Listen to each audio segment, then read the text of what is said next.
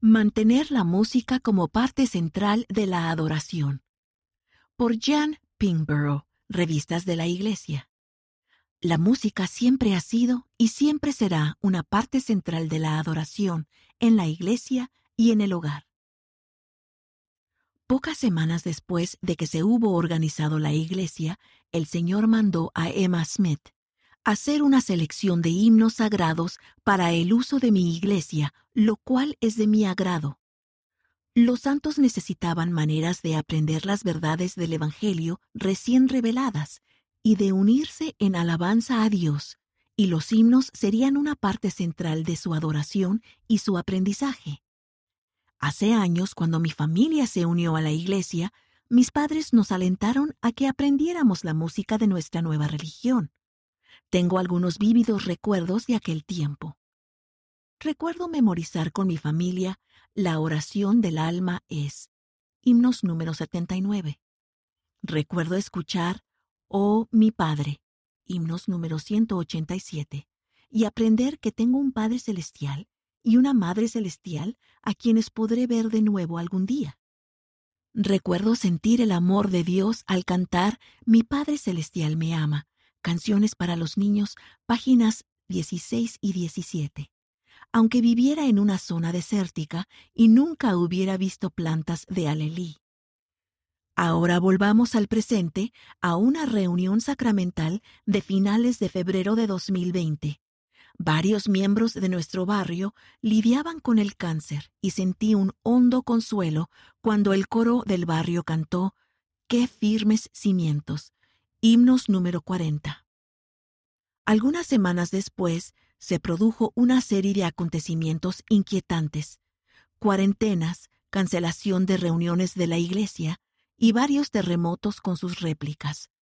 Y aquel himno comenzó a resonar en mi mente de nuevo. Pues ya no temáis, y escudo seré, que soy vuestro Dios y socorro tendréis, y fuerza y vida y paz os daré, y salvos de males vosotros seréis. A veces parece que los desafíos mundiales e individuales aumentaran casi a diario necesitamos más que nunca el sustento espiritual de los himnos y de las canciones de la primaria, así como de otra música sagrada. No ha cambiado ni su propósito ni su importancia. Sin embargo, al cambiar el horario de las reuniones de la Iglesia a dos horas, algunas personas se preguntaban si la función de la música en nuestra adoración ha disminuido. La respuesta es no. 1. Los himnos sagrados siguen siendo parte de cada reunión sacramental y contribuyen a prepararnos el corazón para la ordenanza de la Santa Cena. Aún se puede planificar el canto de coros y de la congregación, así como otra música sagrada, a fin de enriquecer la reunión, tal como sucedía antes. Durante la pandemia del COVID-19, la música sagrada continuó siendo una parte importante de las reuniones sacramentales acortadas, aunque solo fuera instrumental. 2. Ahora nuestros hijos dedican la mitad del tiempo que pasan en la primaria a aprender el Evangelio a través de la música. 3. En la segunda hora no hay ni primer ni último himno en las clases de los adultos y de los jóvenes. No obstante, se puede seguir utilizando la música en las clases a fin de enseñar e inspirar. 4. Ahora es más sencillo que nunca escuchar música sagrada en dispositivos digitales, usando la aplicación de la Iglesia Música Sagrada. Menos indicaciones, más intención. Aún así, ha habido algunos malentendidos. Un domingo de Pascua de Resurrección, una maestra se disculpó con su clase de doctrina del Evangelio. Sé que no debemos cantar en la escuela dominical, pero me gustaría mucho que entonemos juntos Yo sé que vive mi Señor. Es probable que esa maestra no sea la única que tenga ese malentendido. De hecho, la música sigue siendo tan esencial en nuestra adoración como lo ha sido siempre. Consideren la histórica actualización de nuestras colecciones de himnos y de canciones para los niños que se halla en marcha actualmente. Como parte de esa labor, los miembros de la Iglesia de todo el mundo han enviado la extraordinaria cantidad de 16.000 himnos, canciones y letras nuevos. No obstante, al tener menos oportunidades preestablecidas de cantar en algunas de nuestras reuniones dominicales, debemos dar más atención y un esfuerzo deliberado al planeamiento y el uso de la música. Hay dos principios clave que pueden ayudarnos a mantener la música como parte central de nuestra adoración. 1. Es indispensable para la enseñanza. Quizás consideremos los discursos y los análisis como los medios principales de impartir los mensajes del Evangelio en el hogar y en la iglesia. Y tal vez dediquemos la mayor parte del tiempo a esos factores. Sin embargo, la música no es un adorno extra. Es parte de la esencia misma de enseñar con poder y con el Espíritu. Tal como el apóstol Pablo aconsejó a los primeros santos, la palabra de Cristo habite en abundancia en vosotros, enseñándoos y exhortándoos los unos a los otros en toda sabiduría, con salmos e himnos y cánticos espirituales, cantando con gratitud en vuestros corazones al Señor. La música puede invitar al espíritu instantáneamente a una lección o reunión. El escoger alguna canción para cantarla durante la clase de la escuela dominical o durante el análisis de Ven sígueme merece la misma consideración minuciosa y con espíritu de oración que el escoger los pasajes de las escrituras que leeremos o la parte de la lección que compartiremos. La música que se escoge con espíritu de oración puede tocar el corazón, dejando impresiones espirituales que podrían perdurar toda la vida. 2. Una oración para mí. En ciertas ocasiones todos podemos experimentar momentos en los que nos sintamos desesperanzados, momentos en los que la senda que tengamos por delante sea incierta. A veces podría parecernos que seguimos elevando a los cielos la misma necesidad urgente, sin recibir ninguna respuesta ni solución. En tales momentos podríamos sentir la inclinación a concluir que a Dios no le importa o que no somos dignos de su atención.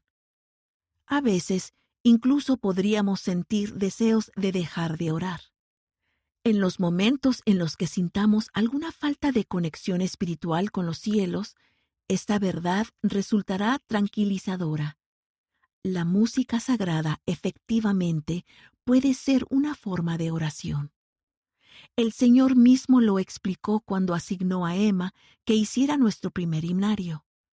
Porque mi alma se deleita en el canto del corazón. Sí, la canción de los justos es una oración para mí. Y el Señor ha prometido que cuando le ofrecemos con sinceridad el canto de nuestros corazones, Él siempre responderá con una bendición, y será contestada con una bendición sobre su cabeza. Por consiguiente, eleva tu corazón y regocíjate. En cierto momento difícil de mi vida, durante un largo periodo de tiempo, no me era posible discernir las respuestas a mis oraciones sinceras. Una querida amiga también atravesaba algunas dificultades, pero al escuchar y cantar himnos y canciones del Evangelio juntas, a menudo experimentábamos desbordantes sentimientos de solaz y testimonio. Ahora reconozco que el Señor estaba cumpliendo su promesa.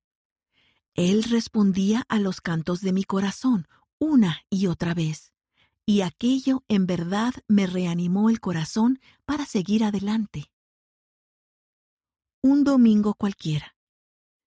En un domingo cualquiera podemos tener la seguridad de que algunas personas de nuestras congregaciones, de nuestras clases y de nuestras familias se hallan en las aguas profundas de la aflicción personal. Otras se encontrarán en valles apacibles, rebosando de bendiciones. Y algunas otras apenas estarán aprendiendo las verdades básicas del Evangelio. Cuando mantenemos la música en el lugar central de la adoración que le corresponde, podemos ayudar a todos a hallar oportunidades de sentir el Espíritu, de aprender las verdades del Evangelio y de alabar al Señor por su bondad y podemos ayudar a todos para que el canto de su corazón les sea contestado del modo en que solo nuestro Padre amoroso y eterno puede hacerlo. La música es un idioma divino. Los ángeles y las creaciones de Dios lo alaban con cánticos.